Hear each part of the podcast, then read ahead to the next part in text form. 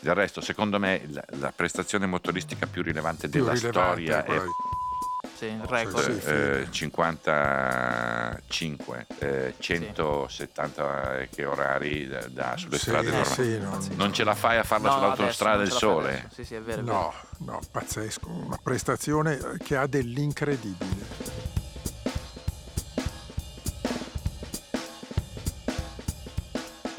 Pensi che questo qua per eh, 1600 km boh, non ha mangiato, non si è fermato, non, non- è una cosa stratosferica. Sì. no? Eppure lui, io ho parlato con qualche volta di questa cosa qui. Boh, te la raccontava, sì, come una delle tante gare che ha vinto, sì, ricordandosi, parlava molto di più dell'Italia che non delle strade sulle quali lui aveva fatto delle medie inavvicinabili ancora oggi, secondo me.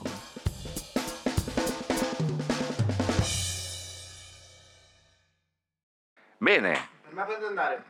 andiamo? Siamo pronti? Pino? Andiamo. Perfetto.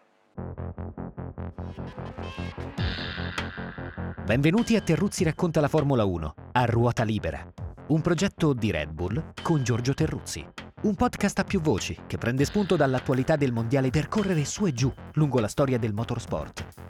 Tra analisi dei gran premi, ricordi di pista e aneddoti di una grande avventura umana, tecnologica e sportiva. Al microfono insieme a Giorgio Terruzzi ci sono Pino Allievi e Stefano Nicoli. Buon ascolto.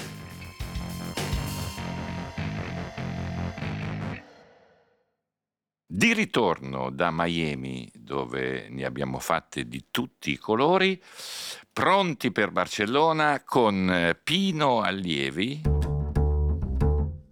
Buongiorno. Buongiorno a tutti, io sono in collegamento da Miami, forse non mi sentite bene, sono rimasto con i Lì, VIPs. a bordo piscina, A bordo finta. piscina con i VIPs, mi sono tuffato Eh, stamattina. peccato che immagino la craniata. E Stefano Nicoli. Ben ritrovati, io invece sono qui con, con Giorgio, in attesa che torni, esatto, in attesa Ma che qui- torni ma tu, allora- Pino. Quei caschi lì dei, Belli, eh. del, del football americano sul podio vuol dire che adesso avremo le nacchere in Spagna, la baguette in Francia, I mandolini. i cappelli dei- dei- dei- della guardia di Buckingham Palace in In Inghilterra, Inghilterra. una pizza in testa mm, a Monza. ma non so, ma andiamo avanti così. I samurai in Giappone. La spada. Potremmo andare avanti tantissimo così. Sì, no, È il nuovo spero- che avanza. È il nuovo che avanza. Va bene. Della corsa è stato detto già tutto, il contrario di tutto.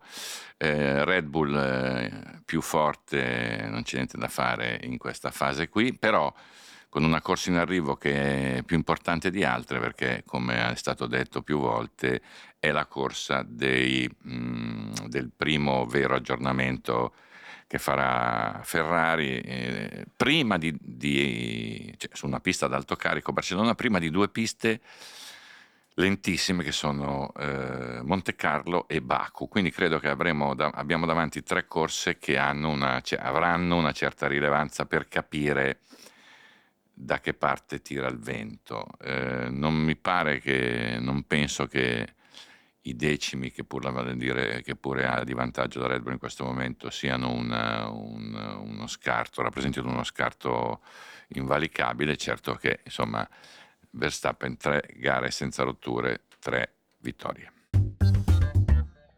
Bah, allora, arriva a Barcellona e, come hai detto tu Giorgio, è teatro di una prima serie di aggiornamenti più o meno importanti che tutte le squadre porteranno. Secondo me è un banco di prova, anche visto il recente passato per Ferrari. Ferrari a Barcellona non è mai andata veramente forte, è una pista che Ferrari ha sempre sofferto e secondo me il banco di prova appunto potrebbero essere quelle curve del Montmelò che a cavallino Però è andata fortissimo di testa, eh. Infatti quest'anno è diverso.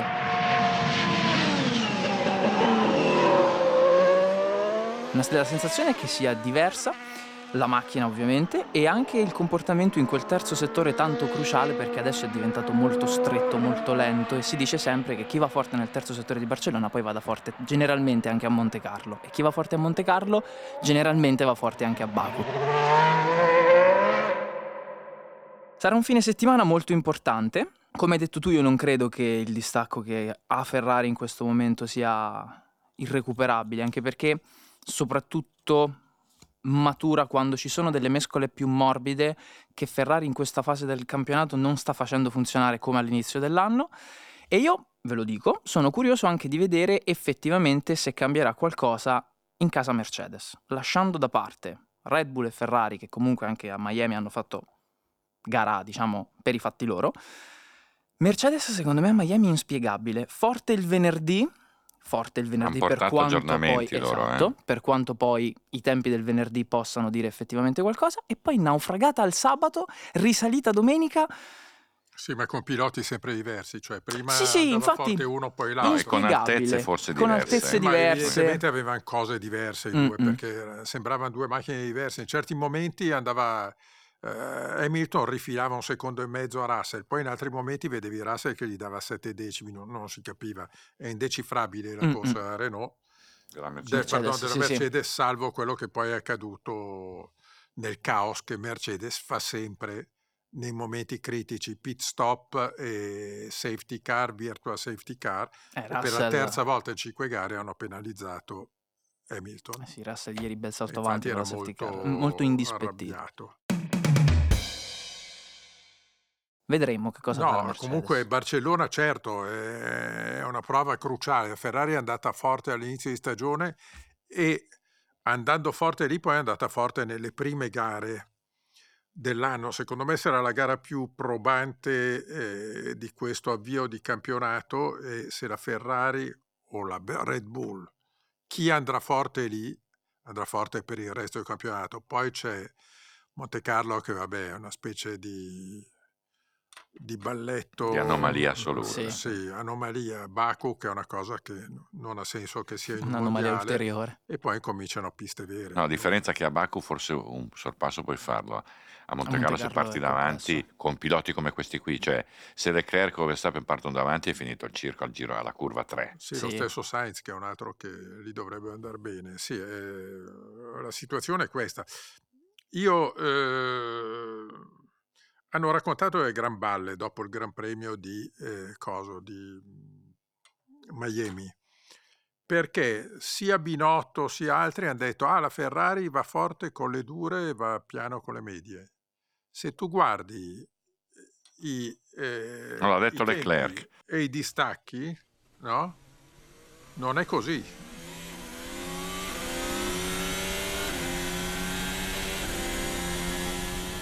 Con le medie la Ferrari in 15 giri ha preso 4 secondi e 5. Con le dure ha preso 7 secondi subito. Sì, ma c'è stato un problema di pit stop, c'è stato un problema di No, giro. no, mica tanto. sì, perché- c'è stato un problema sì. di pit stop e anche Giro di, d'uscita. Però con le Sì, medie non, l'out non lap. guadagnava niente Leclerc. Non guadagnava, non perdeva. eh. Hanno fatto, han fatto 10 giri veloci a testa. È in andato mezzo- prima in quando- sofferenza Leclerc. Sì, ma quando l'altro poi ha fatto il giro più veloce, 4 giri alla fine, dai, era chiaro che aveva del margine in tasca che non voleva rischiare Verstappen, Sì, sì, no? certo. E quindi è stato il dominatore della gara di Miami, della Florida. Poi Eh, va detto che Bravo, vittoria meritatissima.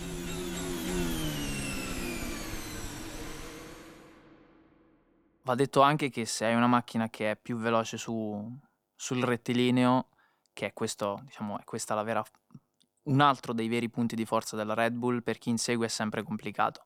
Ieri faceva quasi specie vedere come Verstappen senza DRS riuscisse comunque a difendersi da Leclerc che aveva il DRS in più punti su, una- su un circuito che ne aveva tre di zone DRS. Quindi secondo me è quello che dicevamo qualche tempo fa, se la Red Bull gira come sa, Sì, e con Verstappen la macchina va fortissimo. eh, ma allora perché Perez non ha passato facilmente col vantaggio Questa- delle gomme che accelerava prima, non ha passato facilmente Sainz? Perché comunque il merito è sempre del pilota che c'è su, mi viene da dire. E non lo so, perché ieri Perez effettivamente un pochino ha peccato nella fase finale, con le gomme più fresche, Eh, più morbide. secondo, è uno così. Chi? Perez, Doveva Quando ha saltare messo le medie. nella loro testa doveva saltare tutti e due. Prima Sainz. Sainz subito. Sì, diciamo che le seconde guide sono andate piano. No, la verità è che non ce la fa nessuno di questi qui. ad andare forte dietro come questi, loro. però come loro due per Sainz- 50 giri tirati così, da Un fare. Sainz che deve tenere dietro Verstappen e resiste una curva, beh, beh. Sì, neanche una curva. Eh, neanche. Sì, Perez comunque... che deve passare eh, Sainz. Sainz ha il vantaggio delle gomme, esce più forte dalle curve, ha più velocità al rettilineo e resta dietro e fa un dritto pazzesco. Rischiando È tanto. stato molto bravo Sainz, a Sainz. evitarlo. Sì. Comunque queste corse che abbiamo avuto, questo inizio di mondiale, tutte su piste anomale, se escludiamo Imola che però è stata una gara ano- anomala per Mm. altri versi, con la, con la sprint race, la pioggia, un sacco di complicanze per mettere a posto le macchine.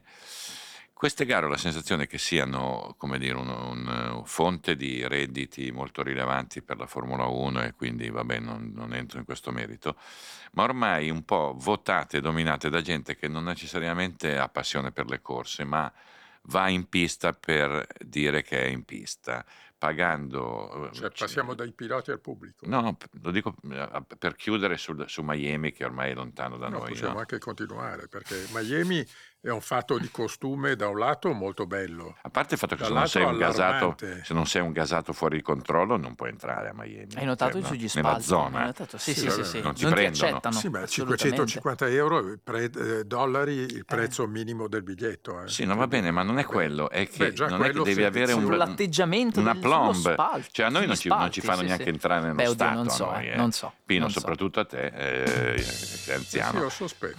No, non Ma Pino sfrutterebbe le sue conoscenze di Miami, ne abbiamo parlato recentemente, non sottovalutarlo. No, e poi c'è questo fatto che dopo aver fatto il diavolo a 4 per togliere le, mh, diciamo, cosiddette ombrelline o le ragazze dalla griglia, siamo approdati alle sirene a bordo piscina. Sì, sì, ma dai, che in- a- a che bordo tu di a un Dervio, mare tu che- a Dervio Conosci, sei vedi. sempre Il lì. lago di Como è po- popolatissimo. Popolatissimo, di sirene. eh. Davanti Infatti. a casa mia ne Eh, trovo sempre a lì. decine che prendono il sole E invece, metà. e invece erano lì, erano lì a, a Miami a bordo piscina con quelle belle prestate. codone. eh? Sì, con quel codone, ma dai. Cioè, cosa vogliamo fare a Formula 1? È questo il discorso, perché esagerare un po' sta bene, un po' di colore ci sta. Lì eh, c'è il rischio che la Formula 1 diventi una parte di un programma molto più ampio nel quale alla lunga diventerà un accessorio. Dai, Alcune tutti questi qui che so- forzature. vanno là a dire eh, stupidaggini, tutti sti VIP li avete visti? Sì. Le Eh. interviste, la vacuità, il Ma vuoto certo. totale di, Ma di certo. questi qua che parlavano, eh, sì. Lapo in giallo, poi in rosso, poi non so che... che Vabbè, ma l'Apo non- cioè, è già un È presente. quasi nella normalità. A Miami è sembrato, non dico la cosa No, ma la- sì, la ma cosa poi lui più era eh, insomma, in linea. eh, come cosa, sì, ma c'erano Si dei- conosce, sì, sì. de- insomma, non, non so, non so, non hai neanche il guardaroba tu Pino per andare dentro lì, no? Cioè, non c'hai neanche l'abbigliamento, non puoi, non puoi arrivarmi su una griglia È che io vestito ho un così. guardaroba ricchissimo di cose stravaganti che non posso indossare qua, quindi Ah, le potresti indossare lì. mia chance. Allora eh, ti iscrivo l'anno prossimo a Miami, ti metto Sì. dentro. Sì, grazie. Bene, e... Però intanto ricordiamo una cosa, adesso noi siamo qua a parlare di gomme di più o meno tenere, più o meno dure e resistenza. La realtà di questo mondiale è che Verstappen ha concluso, ha portato a termine quattro gare su sei Sì, No. compresa la sprint. e le ha vinte tutte. sì. Sì. prima di passare oltre, credo che il tema che verrà fuori e secondo me sta salendo è quello del, dei budget cap.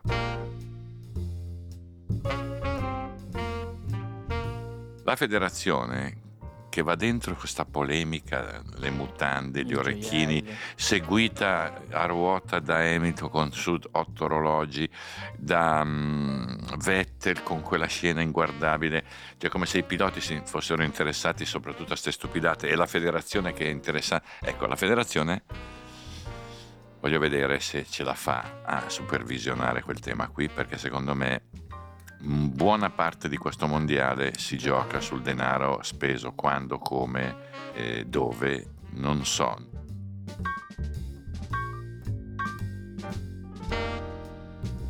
Temo, temo che... gli ne- orecchini fanno parte del budget cap. No, no, ma sto dicendo, sto No. dicendo che, che la federazione si butta via del tempo su queste stupidaggini. Il budget di- cap è la più clamorosa presa in giro per il pubblico che ancora ci crede. No, ma no. secondo me non ci crede mica tanto. Infrangere il budget cap è una cosa che fanno tutti. E chi ti racconta, chi fa il moralista dicendo ah voglio vedere se l'altro spende come diavolo fa gli sviluppi, vive nella falsità più totale. Per esempio lui, È un bugiardo. Lui, Adrian. Esatto. infrange il budget cap Red Bull più volte. Ah. Panna montata, coni di panna montata, maglioni di calcio. Quattro orologi, Certo. Ma sì, quattro orologi, due collanine. No, però bisogna, bisogna spiegarlo. Cioè il budget cap è facilmente aggirabile, perché anche prima c'erano dei vincoli e per una grande squadra trovare una galleria del vento nel Minnesota piuttosto che tra i Maori è la cosa più facile di questa terra. Poi i Maori Là ce ne fanno- hanno Maori ne hanno tutti. diverse, ne hanno. eh. fanno tutti i test che vogliono, no? Dopodiché con una chiavetta portano i dati a casa, inseriscono la chiavetta e hanno tutto, evadendo completamente qualunque limite di spesa, di studi, di ore di galleria del vento, eccetera. Quindi questo lo sanno tutti. Sì, Se parlano di possibilità di eh, infrazione da parte di qualcuno sono in totale malafede. È un discorso che io non voglio affrontare perché so tante cose sul tema, ma lo sanno tutti. Tutti in Formula 1 sanno come si aggira il budget cap, quindi non parliamo. Io non posso prendere parola perché chiaramente l'ho già aggirato, quindi non volevo aggira. dirlo. Ovvio. Sì, sì, ma- Allora, domenica scorsa era la- l'anniversario 40 anni della morte di Villeneuve, che è stato molto ricordato, a parte il fatto che l'unica cosa che non capisco, ha provato la macchina di Gilles Leclerc Mhm. a Fiorano, ma se c'è un pilota che non assomiglia a Villeneuve è Leclerc, secondo me, altro che paragone, C'entra non niente. c'entrano Mai. Non niente. c'entra niente, Mai. però eh, chi non capisce niente fa Niente, questi va paragoni bene, a cavolo. eh, va bene. Ehm, però eh, il nostro amico, il nostro amico mio di Pino, eh, no- non lo conosce Stefano, Richard Williams, che è un giornalista inglese molto bravo che lavora al Guardian, mi ha scritto dicendo, ma insomma io mi ricordo sempre di Villeneuve perché è stato il pilota, qualche immagine di Villeneuve è connessa mia- al mio amore per il motorsport e dice sarebbe bello che ognuno raccontasse qual è stata l'immagine, il pilota, la situazione, il momento, la pista, insomma qual è stato l'ingrediente che ha innescato una passione. Allora, io ne ho un po', no? E volevo sentire da voi intanto se avete un, come dire, un'icona, un, un capitolo primo che ha generato poi un percorso. Io sono sicuramente quello che di memoria, diciamo, può andare, a- grazie alla memoria può andare meno indietro rispetto a voi. La prima immagine però io ricordo vividamente è quella di Jacques Villeneuve a Jerez 97. No 1997, l'incidente tra Jacques Villeneuve e Michael Schumacher che poi decise il mondiale. Quello è stato il primo momento in cui ricordo proprio quelle due macchine che vanno, che vanno in collisione per, un- per delle motivazioni che all'epoca, figuriamoci, avevo 4 anni, figuriamoci se. Non le capisco ancora adesso, figuriamoci allora. Però mi ricordo che proprio la percezione di quella rivalità mi fece capire che in quello sport c'era qualcosa che meritava di essere approfondito e seguito. Io ricordo invece il Gran Premio, il, mi- il primo Gran Premio che ho visto io in pista è stato il Gran Premio del 61 a Monza. Quello con l'incidente di Fontrips. E io ero in tribuna e non si capì niente perché non, non- non Non lì, eri in tribuna dalla- al- sul rettilineo? sul Dove? rettilineo. Sì, quindi non Tribuna visto niente. principale, non ho visto niente e non ho capito niente e nessuno di chi era lì, perché non c'era televisione, non c'erano gli schermi, non c'era niente, no? La corsa non venne interrotta. Ricordo, l'incidente avvenne nel rettilineo opposto prima della parabolica. Prima la parabolica, no? E, mm, lo scoprì poi eh, tornando a casa alla radio, ste cose, eh, ero con mio fratello E mh, mm, mi colpì molto quella Formula 1. Io ero appassionato di calcio avevo eh, la tessera, ma vabbè, ho avuto te, due non tessere di, nella vita, cosa. il Milan e il Lecco. no, che... E su questa affermazione eh, vi salutiamo. Eh, grazie. E scoprì la, l'automobilismo lì e me ne innamorai. mi piacquero molto quelle Ferrari lì con quello strano muso, quelle di Kitty. Eh, mi piacquero le Lotus, eh, mi piacque il frastuono che c'era, però il primo vero contatto che io ho avuto con, uh, con l'auto, con l'auto a corsa, è stato tramite eh, Tonino Ascari, che era il figlio di, del grande Ascari. Tonino era un grandissimo gasato di moto e aveva un negozio di moto a Milano nel quale vendeva le Harley e moto da, da, da fuoristrada. Io lo conoscevo come Tonino perché aveva questo negozio insieme con un mio amico che me l'aveva presentato, eccetera. Poi un giorno ho cominciato a parlare di corse raccontando, meno male, perché era andato a fare una gara di regolarità con, con una moto che non ricordo, forse uno squarda, e disse meno male mi sono divertito, non so neanche cosa sono arrivato, però finalmente mi sono potuto esprimere eh, non come con le auto dove mi hanno fatto correre di forza, dico ma tu hai corso in auto? E lì scoprì che era Tonino Ascari che io ero andato peraltro a vedere no, eh, in Formula Junior. E partimmo da lì e poi mi raccontò due o tre cose di suo papà, ma cose banali. E, e, da lì mi venne la curiosità di andare a vedere la storia di questa famiglia in cui il, eh, il nipote non voleva correre ma l'hanno fatto correre. Il papà è diventato campione del mondo e il nonno è stato un altro grandissimo campione degli anni 20 eh, e compagnia tutti eh, milanesi, tutti molto aperti da quello che poi mi è stato raccontato dopo, però ecco con eh, quella serata con Tonino in un ristorante dietro al Parco Sempione eh, mi si accese una lampadina e da lì cominciai a documentarmi e tentare di capire. Non ho capito ancora oggi.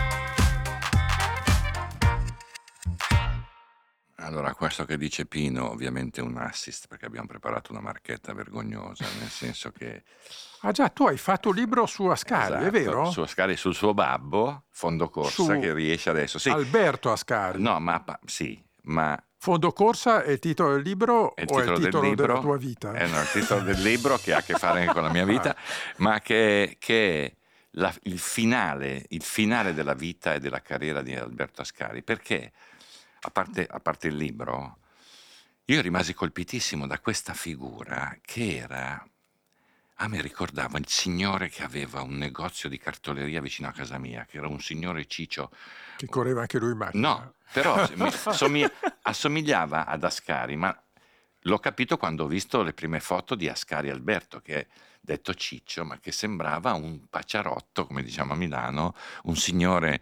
E invece aveva questa, questa mm, sorta di trasformazione perché poi diventava con quella maglia lì la storia della superstizione sì. eh, un, eh, quella maglia azzurra il casco azzurro nove sì. gran premi filati che è ancora un record adesso nove gran premi vinti di fila come solo Vettel ha fatto no? la, la, il, il, rivale di mm, Fangio eh, in, mm, con una storia personale legata al padre e a Ferrari strepitosa, piena di... Ma il libro cosa racconta questo? No, eh, sì, la, la parte finale è un doppio, è un controcampo sulla 1054 che era una gara, lui era passato alla lancia liberandosi da Ferrari ma tenendo la Ferrari, questo rapporto fondamentale con Ferrari che era amico del padre, eh, erano insieme all'Alfa negli anni 20 lui non voleva fare la mille miglia, non gli piaceva la mille miglia perché non era uno stradista, era un perfezionista della sì, guida. Sì, lui non si è mai de- si è sempre definito un non stradista, poi sì. invece aveva vinto un rally. Sì, ma non gli piaceva no? perché no, era una, come, come sappiamo, la mille miglia aveva un sacco di sporcature, di imprecisioni, erano 1600 km in mezzo alla strada, la gente aveva, avuto, aveva investito una donna anni prima che era morta, eh, però la Lancia non aveva la Formula 1 e gli hanno detto facciamo la mille miglia.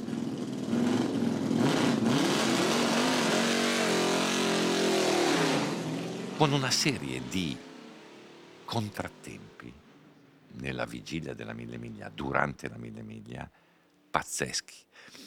Eh, ed è stata diciamo, l'ultima vera grande vittoria di Ascari prima di arrivare eh, del Mondiale 55 con- finalmente con la, con la lancia da Formula 1, prima di quell'incidente a Monte Carlo in cui andò in acqua, di quel giorno a Monza dove andò a vedere Castellotti, che era un po' il suo delfino, suo- che provava la Ferrari chiedendo all'improvviso, misteriosamente, come preso da un, da un incantesimo, di fare un giro con la camicia, non- la- con il casco di Castellotti, e per poi andare a morire in modo senza nessun testimone nello stesso giorno in cui morì il padre, alla stessa età del padre, in una curva veloce a sinistra.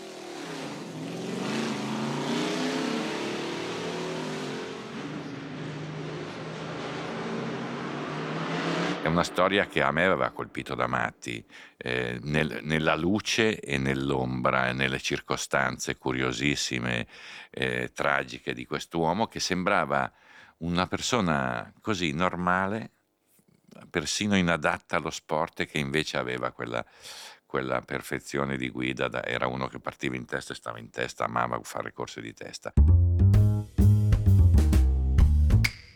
Questo è stato un- uno degli inneschi della mia vita, eh, della mia passione sportiva.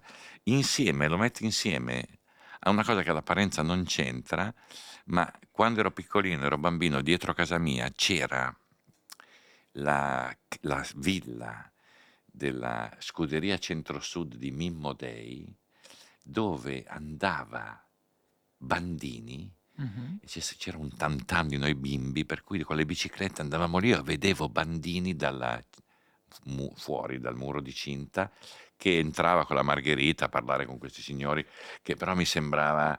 eh, il, il- Bandini aveva una sorta di, di, come dire, di affabilità naturale, per cui sembrava un campione vicino, poteva venire lì a chiacchierare con noi.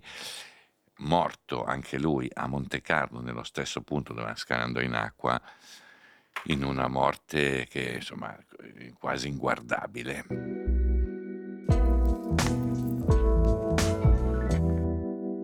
Ecco, io ho quelle due immagini lì insieme alla prima volta che vidi il- lo smalto rosso lì da vicino con Franco Baris- Varisco ai box di Monza quando provavano le 512 per la 1000 km che erano delle macchine di una bellezza, Ferrari di una bellezza. I momenti più belli di Monza, Oh. quando giravano le Porsche 917 Oh. bianche, che quei giravano codoni. anche di notte loro, Sì. preparandosi per la Mans. 24 ore di Le Mans. Infatti una notte ci furono tre morti che nascosero, no? Li nascose la Porsche, li nascose la- eh, l'autodromo, no? Lo scoprimmo noi perché l'unico cretino che era lì di notte ero io, no? messo lì da- dal mio capo Enrico Benzi che pretendeva che stessi lì per quattro giorni di fila senza E notti. mangiare. Le notti, Sì, eh. soprattutto le notti. Sì, però sono stati i momenti più esaltanti di Monza, quelli dei grandi prototipi. C'era il Matra azzurro, c'era Sì, la- con la- 12 cilindri urlantissimo. urlantissimo, c'era le Ferrari rosse, le Porsche bianche. Macchine strepitose con una potenza esuberante e grandissimi piloti. Bisogna dire che allora la Formula 1 non era in auge come oggi ed erano seguite di più le gare di durata. Sì, mi sì, ricordo, e vero. c'erano le coppie che erano famosissime, Sif e Redman che correvano con la Porsche, chi- chi- eh, eh, Van Lennep con chi?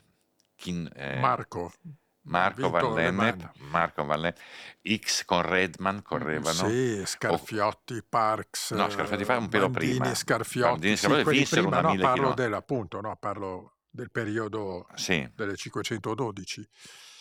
Eh, sì, no, con i una 1000 prototipi hanno chilometri. corso tutti, c'è corso con la 312P, c'è corso Redman, X, Regazzoni, Regazzoni. Scetti, Ronnie Peterson. Ronnie Peterson, Scetti, Brian Redman, Sì, sì, era una squadra forse anche Derek Bell, qualche gara. strepitosa. Sì, sì, Eh? che poi sì. Eh. Però era più Porsche lui poi più avanti. Come? Eh, non era più Porsche Derek Bell, più andando più Ha avanti. corso con tutti, Tutti- ha Sì. corso con tutti, non era un fedelissimo Eh, mi Ferrari. ricordavo una cosa. Merzario Eh, correva. anche, vero. Merzario che ha vinto Sì, la sì. targa Florio Con con Munari. Munari, quel- in quel momento lì, sì. Ecco un altro posto, ecco un altro posto che io sono stato a vedere un rally quando la targa Florio era già cambiata, ma andare sulle strade della targa Florio con una macchina normale e immaginare quelle medie lì dici non è possibile, Mm-mm. non è possibile, Umano, sì, non è... non è possibile. Era un circuito di 70 km su, su questi posti meravigliosi, Eh, mezzo a eh, greggi, cavalli, eh, mucche, cioè dicevi ma non è Con quelle possibile. macchine lì, tra l'altro, quelle macchine dell'epoca. con quelle bestie lì.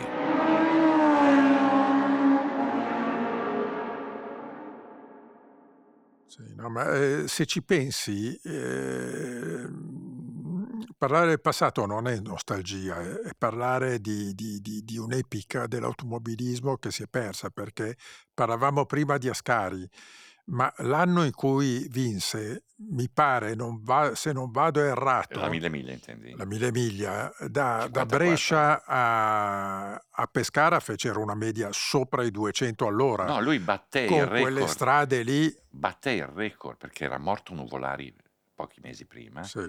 e avevano fatto la Coppa Nuvolari sul tratto finale Cremona-Brescia e per fare le medie che facevano vuol dire che andavano più di 300 su Beh, quelle strade certo. lì, più di 300 su quelle pianure lì. Tanto è vero, conto, ste, ste No, no, no, è- è asfalti follia. No, ma tanto è di vero che, che nel 57, quando interruppero la mille miglia dopo l'incendio di Sì. Portago, morti 14 Mhm. spettatori, mi pare, se sbaglio, ma insomma, Tanto. lì, in quelle rette lì, Sì. Trova- trovarono pezzi di macchine sui tralicci. Sì, sì, a distanza siderale Cioè, dalla strada. È una roba, è una roba da pazzi. Del resto, secondo me, la, la prestazione motoristica più rilevante Più della rilevante storia è di Moss. Moss. Sì, Moss. Sì, eh, fine. 55, eh, 170 eh, che orari da, da- sulle Sì, strade normali. sì, non-. Non ce la fai a farla No, sull'autostrada del sole. Sì, sì, è è vero. No, no, pazzesco, una prestazione che ha dell'incredibile.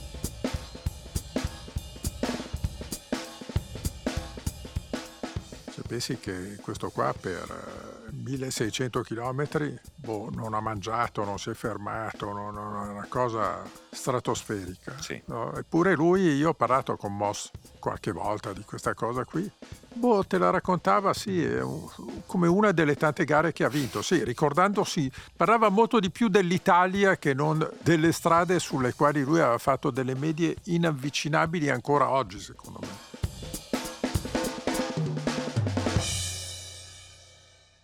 Tra l'altro, eh, in quegli anni lì ci fu, così come a fianco di Moss ci- c'era Dennis Jenkinson, che era un giornalista, Mhm. eh, Peter Collins fece una mille miglia con Clementansky, fotografo al Eh, e fianco. meno male che ci fu Clementaschi che ha lasciato le foto più belle anche Ecco, lì della non solo, non solo, ma c'è una fotografia, una serie di fotografie scattate uscendo da Radicofani andando verso Siena, eh, scattate dall'abitacolo, e il paesaggio di quel pezzo lì è identico ancora adesso. Se Sì, uno va sì. lì, su quella strada lì, con quelle foto, vede un paesaggio toscano quasi identico a quello degli anni paesaggi che non 50. sono stati, grazie a Dio, rovinati.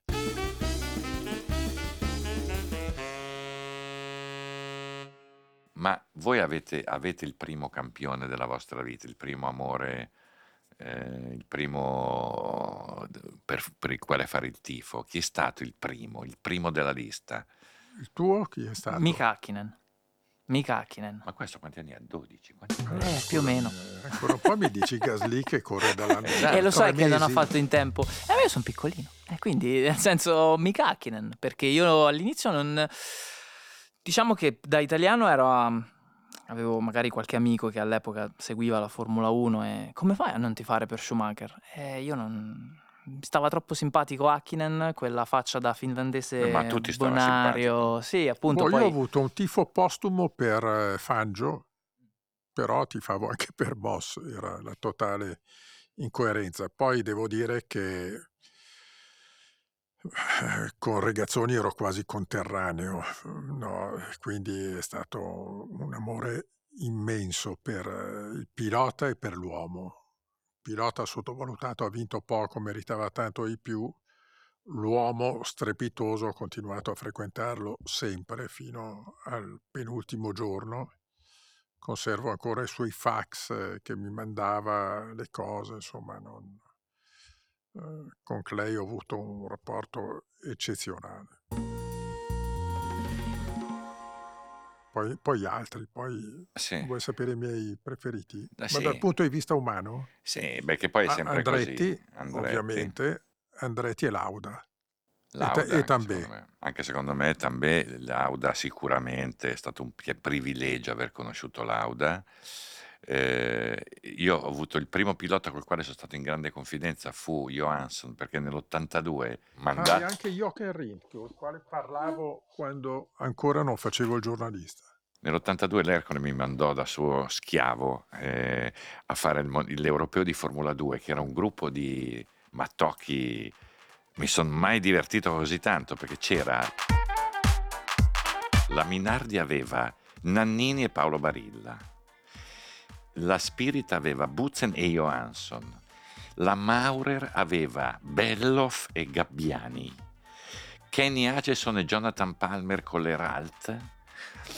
Insomma, un bel gruppo Eh, di, infatti, di- eh. di somari e c'era l'italiano Guido Daccò, Ah, povera sì. stella, che prendeva un giro su tre, no, non un giro su tre, ma insomma era indietro, e a Po, invece di fare le prime prove, è andato a Lourdes a prendere l'acqua da mettere sulla macchina, ha detto mi serve di più la Madonna che non Che provare. che beh, uno così, Poi c'era quel Pesenti Rossi Pesenti che Rossi, la Necchi c'era. Necchi. Sì, questi italiani che non so più che fine hanno fatto. C'era un Oscar Pedersoli, Eh, quello di Brescia che Di Brescia. bene. c'era, andavano andavano Bravo, forte, ma forte. non- sono un non po' ha mai persi. concretizzato, sì, un sì, po' persi, un po' persi. E poi c'è stato Senna, perché Senna per una serie di circostanze, eh, come dire, eh, avvicinato, diciamo così, e che non dimentico fece la prefazione della guida del Brasile che avevo fatto col mio amico Pigio. Fece lui la prefazione, perché c'era il mio amico Pigio che stava in Brasile che aveva detto dai facciamo una guida e disse a Senna, insomma, gli spiegai e fece, mi mandò il fax con la prefazione del- della, della guida del Brasile e l'editore della serie gli disse, ma guardi che c'è, gratis ovviamente, no? Eh, c'è la prefazione di Senna, sì no ma noi non mettiamo i nomi di chi fa la prefazione in copertina, ha detto ma sì ma è Senna, non, la me- non lo mise, veramente? no, Cioè, no perché la regola era lo stiamo quella... svelando adesso praticamente. Sì, no, c'è, c'è il Brasile, la guida. Oggi hai fatto solo marchette. No, ma questa è qua- guide- non è neanche più in circolazione. libri su No, Ascari. no, no, hai quella là qualcos'altro? libro Hai un fondo detersivo corsa- da pubblicizzare? No, fondo No. corsa è una marchetta, l'ho detto io. Questa qui no, perché non c'è neanche più il libro. Eh, Hai un detersivo preferito? No, per la prossima puntata, Eh, prossima puntata, prossima eh, puntata metto giù una lista. Metto Ok. giù una Uno lista. shampoo, qualcosa. Metto giù una lista. Eh, Tambè, Lauda, certamente Lauda, forse più di tutti, è un pezzo unico secondo me. Una personalità così ne trovi uno ogni tanto, proprio nella vita, eh. Nella vita. Sì, Eh, poi uno simpatico, di una simpatia unica, no? perché non, non ho mai capito per quale motivo fosse stato fatto passare per uno antipatico No, quando era. arrivò Guarda, quando guidava, quando guidava era un simpaticone, va là. Boh. Insomma, quando, Boh. quando correva, eh, poi dopo è cambiato. No, in Ferrari era un po' prevenuto nei confronti Sì, beh, di insomma. una stampa italiana che se poteva sparargli, sparargli addosso lo faceva sempre. Sì, no, No. non sto dicendo che avesse torto, dico però Ma che non era- però ehm, se avevi un rapporto normale con lui eh, ridevi, io ho sempre riso con lui. più dopo però. Beh, dopo sì, come tutti, poi è diventato migliore. Tutti gli ex piloti sono molto Sempre meglio. meglio. Eh, Con me meglio. da signor nessuno si fermò a parlare. Io avevo Lauda. Ha fatto in tempo io a parlarci di sfuggita nel paddock del Gran vabbè, Premio tu, d'Austria. eh, Lauda parla sempre con noi. Eh. Cosa Ah, ti eh, chiedeva? certo.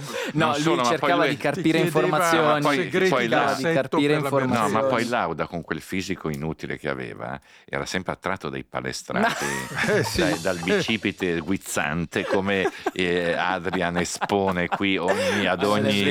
No, però mi- occasione. mi, colpì capito? sul serio perché io andai quasi incoscientemente perché comunque effettivamente dalla- negli ultimi anni traspariva l'immagine di una persona un pochino dal carattere tagliato con l'accetta, questi giudizi netti, Sì, sì, lo era. secchi. Era quindi io- tagliato con l'accetta. Eh, io boh, mi sono sentito eh, preso da un coraggio che non credevo di avere e sono andato da Niki Lauda chiedendogli un parere su, mi ricordo che c'era una questione delle... Sul volante che avevi ciulato? No, alla- quello era qualche anno prima e non se lo ricordava, anche perché era comunque legato a un motore Mercedes, sia mai che, che mi ripresentasse il conto. C'era un dibattito sulle gomme, era prima di un Gran Premio d'Austria, io gli chiesi che cosa ne pensasse, ho detto adesso mi manda a quel paese per direttissima il ritorno, e invece mi diede una- un'opinione con 5 o 6 frasi dette proprio tagliuzzate, anche perché avevo il pass da giornalista, quindi aveva capito che non poteva mandarmi proprio Sì. a quel paese con tranquillità, però mi diede il suo giudizio e poi mi disse thank you. E io a quel punto pensai, cavolo, Sì, forse sì, la bravo. percezione che noi abbiamo dalla televisione di queste persone è tanto diversa No, da come la sono in percezione realtà. che ti fanno avere. Tra l'altro. Quello è un bel ricordo che ho, devo dire. Uno dei pochi con queste persone perché sono mosso tardi. Ma il peggiore, Pino, il peggiore. Chi è il peggiore? Ce ne sono stati alcuni proprio un po' antipaticoni. Eh. Ti viene in Beh, mente? eh, Jack Brabham non era il più No, simpatico. pessimo, proprio No. pessimo. Pessimo. Poi il primo Alan Jones, il primo. A me non era Era simpatico Arnoux, No, Arnaud è sempre stato uno. non mi è mai stato, non mi è mai stato simpatico, adesso che tocco un tasto, Piquet, mi è mai stato simpatico, non ho mai... Mi sono divertito molto con Piquet. Eh, lo so che te, È sì. tutto per via, de- per via delle ragazze soprattutto, no? che insomma, voi diciamo Latin lovers. Sì, è vero, Eh, soprattutto per questo. eh, certo. Devo dire che ero molto prevenuto su Ant, quando poi l'ho conosciuto eh, ho avuto, posso dire, anche un- una specie di, di intimità. Sì, non dir, non dir No, quando ha smesso mi ha raccontato un sacco di cose che, eh, imprevedibili, visto che non eravamo amici così profondi. Poi mi invitò persino a casa sua a Wimbledon, eh, così. eh, Era a, a fare i quarti di finale. Chiaramente, Ovvio. Finale, chiaramente. sì. Perché di- Pino, perché Pino era già, te- Pino con era le già testa fragole, di serie. Era testa di serie, vestiti di bianco con le fragole e la panna su una coppettina. Eh, se no, Eh, cioè, non puoi se no, entrare. eh, a Wimbledon o così o in tuta. no, sto pensando ai piloti più ostici. Rosberg, Rosberg padre, Padre. Ah, sì, è vero. Eh, delizioso fino a quando non è passato alla Williams. Io ricordo una notte con Rosberg a Chialami. No, ma poi abbiamo, abbiamo in queste generazioni più recenti dei bei, dei bei tipetti. Per esempio, un Sì, ma sono inutile. Sì, ma quindi Mm. c'è quella sequenza di, di Resta, tutti questi qui erano i pre- preamboli, preamboli di quello che sono di- sarebbero diventati questi piloti di adesso. Ma infatti io interrompo questo fluire dei ricordi per... E, e il figlio Mm, di mm, Schumacher che parla italiano risponde in inglese. Inglese. Eh, Vero, il figlio di Schumacher ho provato a parlargli in italiano una volta e comunque mi ha risposto no. in inglese. Ma no, lui, ho parla benissimo, benissimo. una volta in italiano Anch'io, e parla bene italiano. anch'io. Sì, sì, sì, parla sì. meglio del padre. lui. Però in- ti parla in italiano se non è una cosa ufficiale, se no Mm, parla mm, inglese. infatti anche, anche lì anche sempre Ma quel sì, Gran Premio d'Austria. Finiamola Eh, lo so. per le banalità che dicono tutti. Adesso non mi riferisco a Mick Schumacher. No, tutti, per le tutti. banalità che dicono, lo possono dire in qualunque lingua. Anche in infatti. finlandese, lingua che Eh, conosciamo benissimo. Esatto. Ma volevo chiedervi a questo punto, visto che c'è una differenza sostanziale tra quello che si può fare adesso e quello che si poteva fare prima a contatto con i piloti. C'è secondo voi un momento in cui è cambiato tutto? A livello proprio, a prescindere dal discorso economico che sicuramente ha modificato quella che è, diciamo, la vita all'interno del paddock, ma c'è stato un, un giro di boa, un giro di vite più che di boa. C'è stato negli anni di Schumacher, quando tutti hanno, Schumacher. hanno voluto scimmiottare Sch- Schumacher, che a differenza di- degli altri aveva un'addetta stampa, Sabine, Sabine che aveva fatto la giornalista e, che, Ok. sc- e che discerneva tra le proposte, sapeva chi eri tu, chi era lui, chi ero io e quindi che cosa facevi e quindi A ti diceva questa Ok. cosa no, ma questa cosa sì. Sì.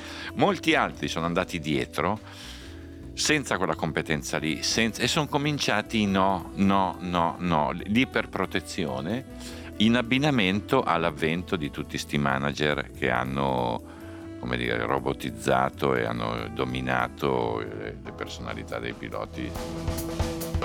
Sì, però al di là di tutto, Schumacher sette titoli mondiali con macchine italiane. No, non ha mai parlato con gli italiani, salvo eh, cose ufficiali, appuntamenti fissati, eccetera. Altrimenti lui, la, la Sabine, l'ha detta stampa, eh, dopo e prima c'era Hans Buchinger, che era un altro Sì. giornalista. Eh, prima lui dava una striscia, una dichiarazione al microfono del suo addetto stampa e alla stampa italiana veniva dato questo. No, devo Tanti, dire, devo dire una cosa però Pino, Eh. che io che in quegli anni lì lavoravo in televisione, io con Schumacher ho fatto Eh beh, con le televisioni era ruffiano lui. No, ho fatto, no- non Eh. solo, ma era, era capace di... Cioè, lui se aveva capito che due o tre o, o quattro cose in un anno doveva farle. Beh, ma lui le era intelligente, non era le, mica stupido. Le faceva benissimo, cioè, Però si proteggeva troppo. certo, però le Eh, facevi. Ti, mettevi d'accordo, io mi ricordo che lui mi disse, io il venerdì non ho niente da dire, gli ho detto, ascolta Stella, io devo fare tre telegiornali, eh, troviamo un accordo per fare due domande e lo fece. Cioè era uno che non è che ti diceva non parlo con te, non voglio... ti ascoltava e mi ti mette- trovavi un accordo. Sì, eh. però ho trovato antipatico che in tutta la sua carriera il 99% delle interviste siano state fatte con un nastro e poi c'era la malafede di tanti giornalisti che facevano un'intervista domanda e risposta. Ah, Su certo. Michael, non contiamoci delle Ah, balle. lo stratagemma del... Cosa è successo? Ah, Però io due volte all'anno No. l'ho sempre fatte con Sì, lui. eh. anch'io. Erano le interviste personali che dovevi fissare sei mesi Sì. prima e allora and- andavo a Maranello, ci mangiavo anche insieme perché Sì. poi lui era una persona anche gradevole quando voleva, no? Però, cioè, vinci cinque titoli mondiali con la Ferrari e non fai una conferenza stampa almeno per un titolo con tutta la stampa italiana che è lì. Ma dai. No, fece quella cosa abbastanza carina quando si ritirò in quel teatro a, a San Paolo, ti ricordi? Ringraziando le persone, un Sì, gruppo sì, di no, giornalisti. ma, ma- ma ripeto, eh, lui secondo me è sempre stato guidato male dai suoi manager, dai suoi addetti stampa, eccetera. Doveva dare di più e la Ferrari non l'ha mai istruito opportunamente. Cioè, tanta dell'impopolarità di Schumacher si deve anche alla Ferrari che l'ha pro- iperprotetto. Del resto non era la Ferrari più simpatica della storia, No. quella di Schumacher. No. Eh, chiariamo. Allora, su queste note gaie, eh, su questa allegria, eh, ci prepariamo per il Gran Premio di Spagna. Beh, a, a proposito, il Gran Premio di Spagna che è stata la prima gara che Schumacher ha vinto, Ha con, la vinto con la Ferrari. Eh, quindi una gara importante. anche, anche simbolicamente. Poi l'ha vinto anche Maldonado il Gran Premio di Spagna. L'ultima vittoria, ma Maldonado, che L'unica personaggio. che- Personaggio che- grandioso. ecco, lui era un fuorimedia, anche Alonso, anche Alonso è un fuorimedia eh, Ok. rispetto sì, a uno sì, sì, di sì. questi che corrono Sì, sì, adesso. sì, sì. eh. Ma Maldonado che ti raccontava Maldonado. politici venezuelani. Poi si fermava cose. lì, stava lì un'ora. Lui, lui sì, un chiacchierone. Simpatico, Molto simpatico. molto. Aveva case dappertutto. Londra, Parigi, non ricordo più dove in Italia. Boh, probabilmente ha investito Un in altro casa. che ricordo che qui va ricordato degli ultimi così è Kubica, perché Kubica Ah, è un altro... Vabbè, Kubica è in attività, insomma. non- Sì, però è, uno degli ultimi Ma così, certo, cioè uno, simpatico con il quale parli, Simpatia fuori dal una comune. testa eh, lucidissima, un personaggio, un talento Sveltissimo, sveltissimo. simpatico. Sì. Va bene, ehm, non, non avete... Però Kubica non ha vinto in Spagna. no, Verstappen vinto- sì, è la Kubica- prima vittoria di Verstappen, Verstappen, la ricordare. prima vittoria a Prima 17 di Verstappen. anni. Per quando, esempio, mi- mi quando venne messo Senza la sulla Red patente Mi Bull. di ricordo guida la- vinse un Gran Premio di Formula 1.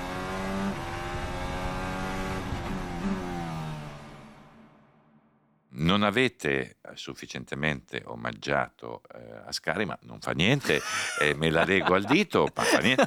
E, mm, Vabbè, diamo appuntamento dopo Monte Carlo, perché avremo due Gran Premi filati, e prima di Baku. E lì ne, ne avremmo viste delle belle, come si dice. Speriamo. Grazie Vero. a Pino Allievi Grazie, grazie a voi. Un saluto da Miami. e grazie a, a Nicoli che ha messo su roba con la panca. Hai visto che... ma non è vero, Hai no, visto no, che, no, che non il bicipite, il Ah, bicipite È l'estate che si Eh, avvicina. sì, eh. È l'estate che si sì, avvicina. e ha fatto, eh, senti, la prossima volta, eh, per la prima volta in un podcast, eh, Adrian Nicoli farà la prova costume. Eh, a Alla presto. prossima, allora. A presto. Avete ascoltato Terruzzi racconta la Formula 1 a ruota libera, un progetto di Red Bull con Giorgio Terruzzi. Se volete unirvi alla conversazione, lasciate una recensione su Apple Podcast. E per non perdervi nessuna puntata, iscrivetevi sulla vostra piattaforma d'ascolto preferita o cliccate su Segui se usate Spotify.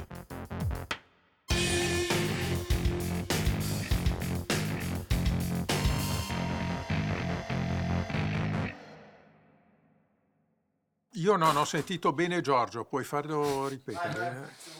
Eh? Eh?